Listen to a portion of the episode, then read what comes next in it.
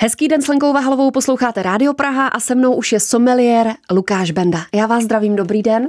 Dobrý den, Lenko. A hezká otázka na úvod, kde se ve vás vzala ta láska k vínu? No, uh, čekal jsem tuhle otázku na začátek. Nicméně můj táta uh, pochází ze Znojma a vždycky jsme jezdili uh, na dovolené v těch devadesátkách uh, na, vlastně na výlety do Znojma za babičkou, za dědečkem, kde... Uh, Místo samozřejmě... Sunaru víno? Uh, no, dá se říct, že ano, ne. Ne, nicméně tam uh, jsme chodili po Kraví hoře, tam jsou nádherné scenérie, uh, kde se chodí vlastně okolo, okolo Granic a Nového Šaldorfu. Tak tam už si myslím, že to nějak jakoby plus minus trošku začalo. Ale ta největší úplně láska začala až tady v Praze, protože já pocházím z Nového Jičína, z Severní Moravy a někdy před 20 lety jsem se sem přestěhoval. Začal jsem pracovat, dá se říct, ve velkých podnicích, restauracích, hotelech tady v Praze. A tam to začalo, protože velké vinné lístky, eh, velká jména mm-hmm. vinařská a najednou se to na vás sype zleva zprava. Eh, lidé vlastně po vás chtějí spoustu a více informací o těch vínech. No, bylo to tak. Začal jsem takhle v těch restauracích a, a začalo mě to bavit. Začal jsem ta vína více a více chutnat, eh, chodit po degustacích, zajímat se o to. Sommeliérské kurzy samozřejmě začaly, mistrovství republiky začalo someliérů a to už se potom veze dál a dál. Můžete zmínit pár svých úspěchů, protože vím, že ocenění máte. No, tak eh, když to vezmu eh, z té sommelierské jako eh, tady mistrovství republiky, tak jsem desetinásobný účastník mistrovství republiky sommelierů. Z toho jsem byl dvakrát ve finále, to znamená třetí, 2015-2016. Pak taková mezinárodní trošičku byla v roce 2009 Champagne Summer Trofé v rámci Grand Jour de Champagne v obecním domě, tak tam bylo dopravdy účast uh, i takové té úzké uh, evropské mhm, špičky. Mm-hmm. A musím tam zmínit jedno uh, velké jméno v dnešní době, protože v té době to vyhrál Raymond Thompson, mm-hmm. Dan, uh, sommelier. Já jsem skončil čtvrtý. A dneska vlastně, teďka letos, bylo mistrovství světa v Paříži sommelierů a Raymond to vyhrál což je jako mm-hmm. obrovská, je to něco jako fakticky vesmírného vyhrát mistrovství světa someliérů. Tak eh, jsem rád, že jsem vlastně mohl být s tímto člověkem před eh, lety jako na, na jednom pódiu. A... a v čem je lepší než ostatní someliéři? To mě zajímá. No. Co tam je to navíc? To je Těžko tam říct. neskutečné, neskutečné penzum práce od eh, teorie, hlavně praxe, praktické, jako musíte projet fakticky celý svět co se týče eh, vinařských oblastí, eh, přechutnat eh, neskutečné množství vín hmm. a mm, jako fakt je tam obrovská stížádost za tím letím. To je, to je něco nepředstavitelného. Já když jsem viděl otázky, těch 50 otázek, kteří ti sommeliéři mají, neznal jsem ani jednu odpověď. A já patřím mezi úzkou Českou republikou špičku, takový ti top, co jsou na mistrovství světa, byl jako přibyl, ten tam jezdí už poslední roky a byl jednou uh, desátý. Jo. A jinak prostě a to vím, že Jakub je naprosto mm, neskutečně zapálený pro to víno a těch informací má mnohonásobně víc než já. A vímte si, že ten člověk skončí desátý. Jo. Hmm. Tak jako mm, je to neuvěřitelné, co ti kluci jako dokážou, jak v tom stresu, protože to trvá několik dní a ta soutěž, tak musí tam být neskutečná psychická zátěž a, a nedokážu si to představit. Jako fakt je to obrovská, obrovský respekt těm klukům a tohle to dokázat, jste celebrita v tu chvíli. Se mnou je stále Lukáš Benda a co si představit pod pojmem sommelier, protože já jsem si jenom ten samotný termín dohledávala a těch teorií, co to vlastně je, je několik. Bude to člověk, který jenom se vyzná ve vínech, anebo je to člověk, který je umí kombinovat s jídlem, anebo je tam několik těch úrovní toho vědění. Tak pro vás to znamená co?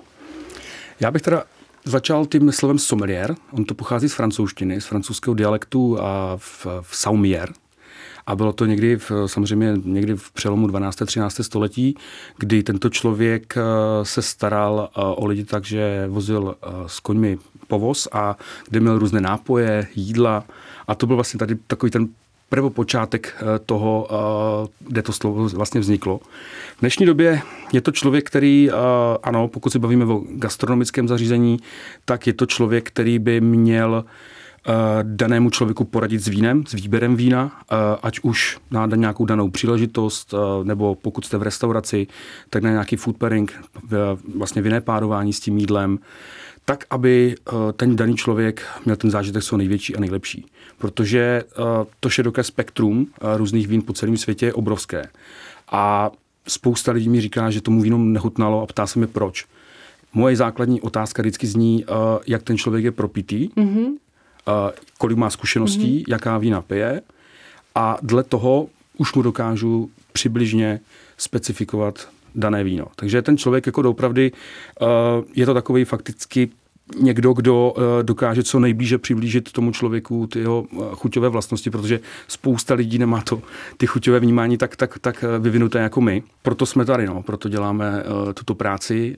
Samozřejmě to nadšení musí být člověk psycholog obrovský, musíte poznat v nějakém podniku, kde jste, tak když někdo přijde na nějakou schůzku, nebo musíte zjistit, v jaké náladě, jestli má obchodní schůzku, jestli jde na rande a musíte být fakticky připravený na to, eh, jak asi bude reagovat. Jo. Takže někdo třeba to ani nemá tak vrozené, že přijde a v úzovkách do něho jako mm-hmm. cpe nějaké informace, které ani nechce a v tu chvíli ho spíš odpuzuje. Jo. V prvé řadě nebo v druhé řadě musí být dobrý psycholog hlavně no, jako v tomhle směru.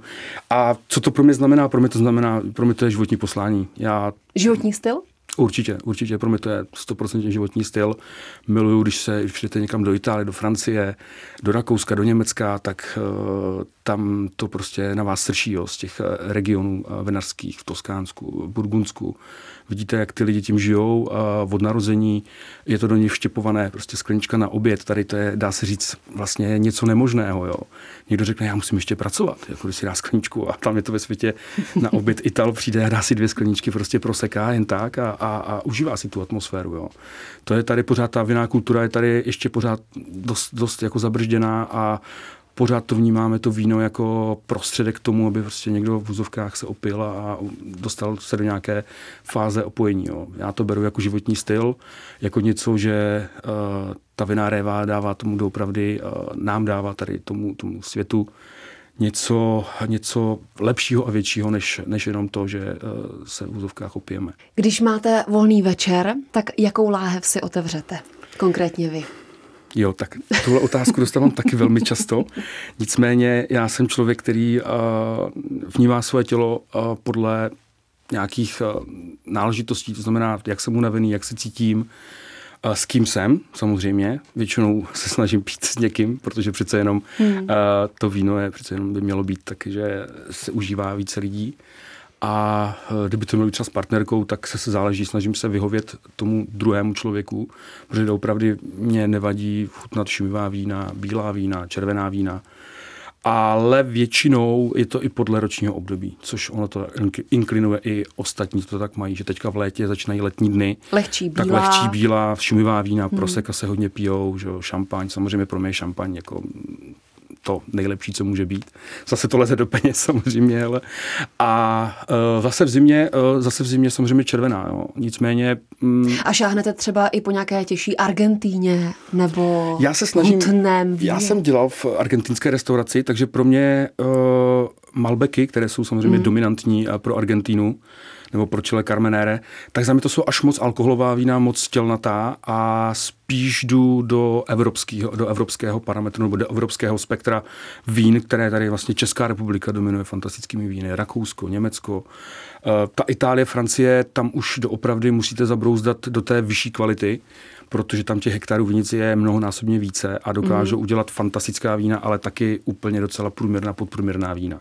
Takže pokud Francie, Itálie, tak musíte trošičku sáhnout hlouběji do kapsy a zaplatit za to víno klidně i 400, 500 i více korun jo, za tu kvalitu potom. Tady v Rakousku, v Německu se dají koupit vlastně vína 250 korun a dá, dá, dá, dá se říct, že si to víno užijete úplně stejně. Krásně jste mi nahrál, protože jste zmínil Česko a Rakousko a vy tam pořádáte, tento rok jsem pochopila poprvé, výlety za vínem. Co si tak, pod tím představit? To spojení uh, těch eh, vinných výletů mě napadlo vlastně eh, vlastně v loňský rok, protože my jsme měli s parťákem jeden coffee bar, wine bar v Praze, který jsme bohužel otvírali před covidem mm. a, a pak dva roky mm, docela trápení, samozřejmě jako asi spousta lidí to měla eh, hodně těžké. My jsme ten podnik zavřeli a mě vyskytla otázka, co vlastně, jakým způsobem uh, pokračovat dál, co vymyslet, protože víno miluju. Uh, miluju prostě spojení uh, těch zážitků, přírody a všeho dokola. Tam mi vyšly tady tyhle vinné výlety, no, protože mám spoustu kontaktů na Jižní Moravě a i Rakousku. A e, samozřejmě Rakousko s, s Jižní Moravou sousedí. Tak mě napadlo, uh, pojď vymyslet uh, nějaké výlety, tripy, uh, kde spojíme víno, degustaci, přírodu, vinohrad. Příběhy? Náš, Přesně tak, protože spousta lidí dneska už nechce sedět jenom na, na té židli mm. v restauraci a, a i když to je nádherné, že vám sommelier prostě dekantuje víno. Takže vezmete láhev a procházíte vinice? Přesně tak, přesně tak. První trip jsem měl teďka minulou sobotu, mm-hmm. minulý týden a pánové z Hradiště si to užili, myslím, že fantasticky a, a doopravdy bylo nádherné počasí. Přidali jsme Pavlo v Hustopeče, byli jsme v Velkých Bílovicích eh, na krásných scenériích. Uh, myslím si, že kluci to kvitovali, prostě doopravdy zastavit s autem, dá se říct, téměř uprostřed Vinohradu a kdy je opravdu nádherné počasí. Já mám perfektní vína nachlazené v, v chladícím boxu, takže jenom vytáhnout skleničky, degustovat a vlastně zážitek je na světě. Jo. Je to úplně něco jiného. Mně se to moc líbí, všem se líbí ten nápad, jenom mi to na začátku je třeba čekat ještě, no, až se to rozjede. Přemýšlím, jakou partičku potom večer přivezete domů. Já teda nedegustuju. Musel, Já vím, musel jsem si, musel jsem si uh, teda vyzkoušet teda tu těžkou uh, roli, uh, protože opravdu v Pavlovi bylo nádherně. Seděli jsme, seděli jsme uh, v pár podnicích a uh, nedat si tu skleničku bylo jako fakticky pro mě jako utrpení, dá se říct. Ale je to moje práce, beru to tak a uh, pánové si to užili dostatečně. Nicméně beru to pořád tak, že ta parta by se neměla jít jako s nějakým způsobem opít. Je to nějakých šest vzorků vína ve Vinohradu, pak je návštěva jednoho vinařství prestižního, kde se ochutná dalších, dá se říct, 10-12 vzorků, včetně ze sudu, stanku i lavových vín. Takže za ten den, když si vezmete, že v 10 dopoledne jsme začali a v 5 jsme skončili, nějaké jídlo, nějaký tapas, který tomu byl, tak dá se říct, že pánové byli v pohodě. Ale samozřejmě každý to vnímá jinak. Někdo si dá tři skleničky a už má dost a někdo vypije dvě lahve a ptá se po další. Jo. Oblasti v rámci Česka jsme zmínili a co Rakousko? Kam vyrážíte v rámci Rakouska? Rakousko. Za mě je pro mě úžasná země, eh, ať už na přírodu, na vína. Eh, myslím, že spousta Čechů to taky tak vnímá. A... Já mám chuť oponovat, že tam je málo slunce na ta vína. Nebo často to i tak mm, slýchám. Taky, to je, myslím si, že to je takový dogma tady, uh, že máme málo sluníčka, mm. nicméně je to jeden z důležitých aspektů uh, na to, aby samozřejmě víno jako vináréva dozrála. Nicméně si vemte, že uh, Vídeň jako taková je stejná rovnoběžka jako Burgundsko ve Francii mm. a v Burgundsku se dělají mm. nejlepší vína na světě. V šampani máte průměrnou roční teplotu 14 stupňů a dělají se tam nejlepší sekty na světě. Takže... Uh, Tím budu příště argumentovat. To je hezký argument. Jo, takže to není, ty klimatické podmínky jsou důležité samozřejmě, ale není to důležitý aspekt. Důležitý je samozřejmě půda, vidět co ten vinař eh, má za odrůdy, kde je pěstovat, jak je pěstovat, jak je technologicky, technologicky zpracovávat. To jsou ty, potom ty další fáze toho vývoje toho vína. A pak samozřejmě zkušenosti toho vinaře. To je taky samozřejmě, protože v těchto zemích se to dědí z generace na generaci. My tady bohužel jsme měli 50 let dobu temna a žádný vývoj tady nebyl. Všechno se to udělalo až po revoluci, takže kluci na to měli 33 let, jo, teprve, teprve v, této, v tomto oboru, dá se říct, jako to je nic. Jo, to je, Francie, Itálie mají stovky let napřed jako zkušeností. No, co se týče Rakouska, mm-hmm. takže vrátíme se k Rakousku. A tady přejedete hranice, jste v úžasné oblasti Weinviertel, a kde mám určitě pár kontaktů. Dá se říct, to je jenom o té jedné odrůdě, a to je Grino Veltnir, je to vlastně veltinské zelené naše, je to dominantní odrůda Rakouska. E, pak se vždycky ptám zákazníků, jaká vína pijete. Pokud mi řekne, e, pokud mi zákazníci řeknou, že pijou vína spíše bílá, tak je vezmu na, e, na západ od Vídně, kde vlastně se klikatí Dunaj a jsou tady ty tři důležité regiony Kremstal, Kamptal, Wachau. Tady dominanta opět Veltliner, Riesling, Neuburg, červené vlastně dá se říct skoro vůbec, ale úžasné kaskádovité vinice ve Wachau, eh, nádherné mm, teroáry, kdy uh, si řeknete, že ten, je to jenom jedna odrůda, ale když si dáte čtyři vedle sebe, uh, a jak z Weinviertlu, z Kremsu, z Kampu a Wachau, tak vlastně poznáte jako ty rozdíly, protože tam jsou půdní a, a to opravdu velké rozdíly. Takže to je pro ty zákazníky, co mají rádi bílá, bílá vína. vína. Mm. Pokud řeknou červená, dostaneme mm. se na východ, a to znamená směrem na Podrsdorf, kde je vlastně největší rakouské jezero Nizder, Mezirské jezero. A tady je region Burgenland, Leitberg, uh, Term region a tady jsou fantastické frankovky, neboli rakouský Blaufränkisch, uh, Zweigelt, uh, jejich kivé s Cabernetem, s Merlotem. Úžasná vína, která dokážou neskutečně konkurovat třeba i velkým vínům z Bordeaux. Byl jsem na několika slepých degustací, kdy uh, bylo uh, vlastně od jednoho vinaře z Burgenlandu právě kivé uh, frankovky, Zweigeltu a Cabernetu a byly tam vína z Bordeaux, která doopravdy stála i stovky eur. A tohle to víno naslepo vlastně některé porazilo. Hmm. Takže doopravdy fantastický region, spíš na červené.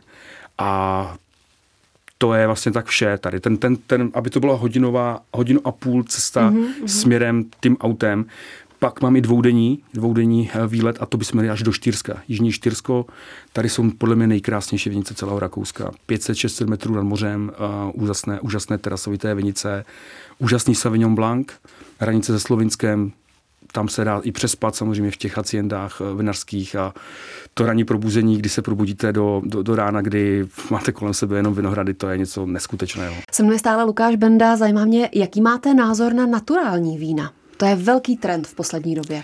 No, já jsem tuto otázku taky čekal. uh, naturální vína. Uh, je to takových možná 10-12 let, uh, kdy se to tady hodně rozjelo.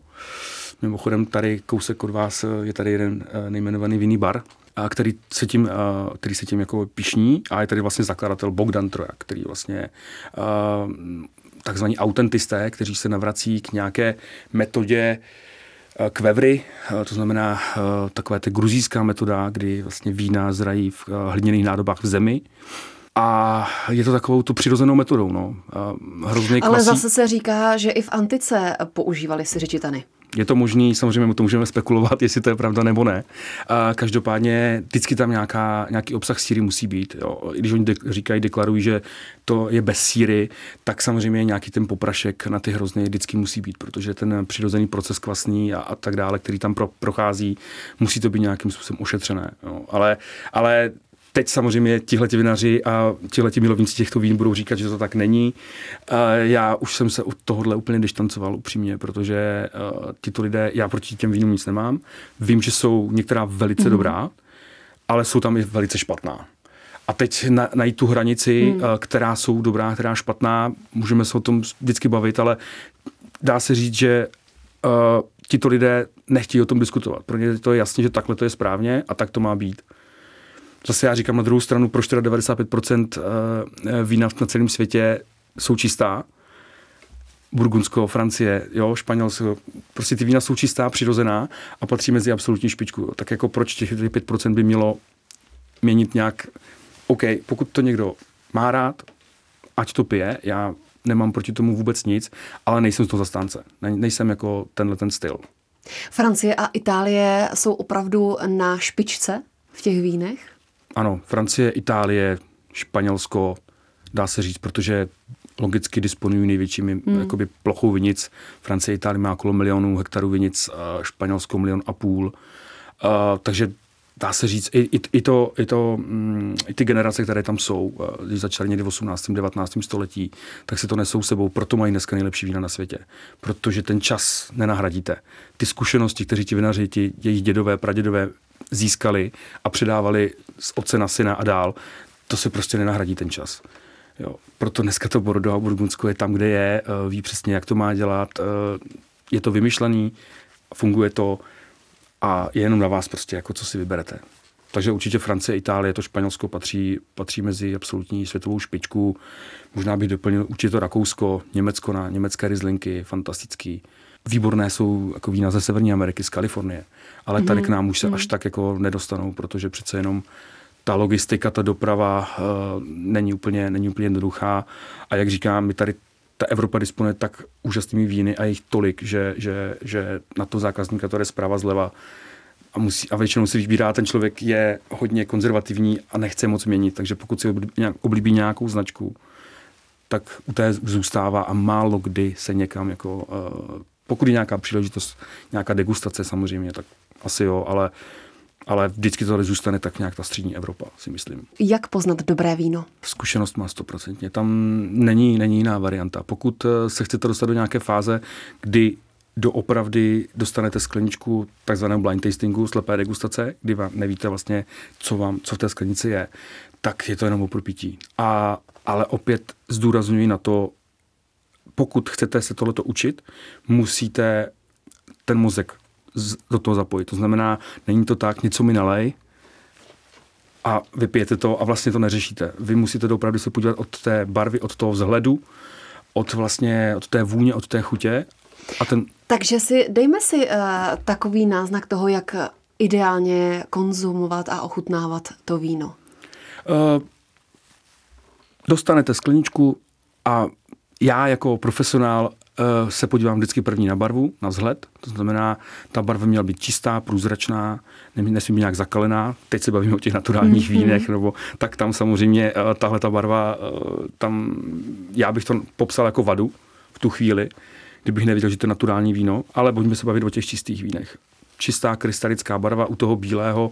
Pokud je to mladiství vzhled, tak by měl být uh, ta barva jiskrná, světle zelenkavá, světle zlatavá.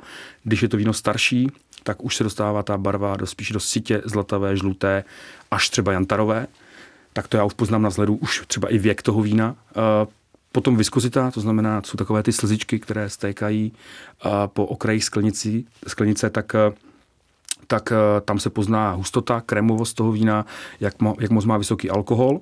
V tu chvíli samozřejmě poznám i, jako, jak je to víno extraktivní, takže můžu se bavit, jak to víno je opulentní potom v, v ústech.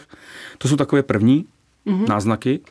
No a potom samozřejmě vůně. No. Tak eh, vůně musí být eh, čistá, opět zdůraznuju tu čistotu. A neměla by tam žádná disharmonie, to znamená, nemělo by do toho nosu přijít něco negativního, co by vás opravdu praštilo. Když se bavíme o nějaké vadě, tak nejčastější závada je kork, korek, takzvaný, to je, to je korkové víno. Tak eh, to je vlastně TCA, což je trichloanizol, látka, která je obsažená v korku.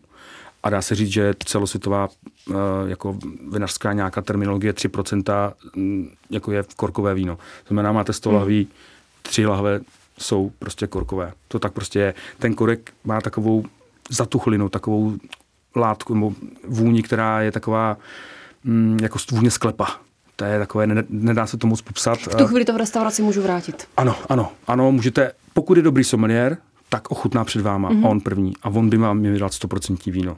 To znamená, on by vás na to měl upozornit, že tam ten korek je, říct, nezlobte se, já nesu druhou lahev, tady je závada korku. Vy si to samozřejmě můžete jenom zkontrolovat a říct prostě OK, souhlasím, anebo pokud to, on to nepozná a vy to poznáte, je to potom na tom daném sommeliérovi, jak moc se s váma mm. chce dohodnout nebo nechce.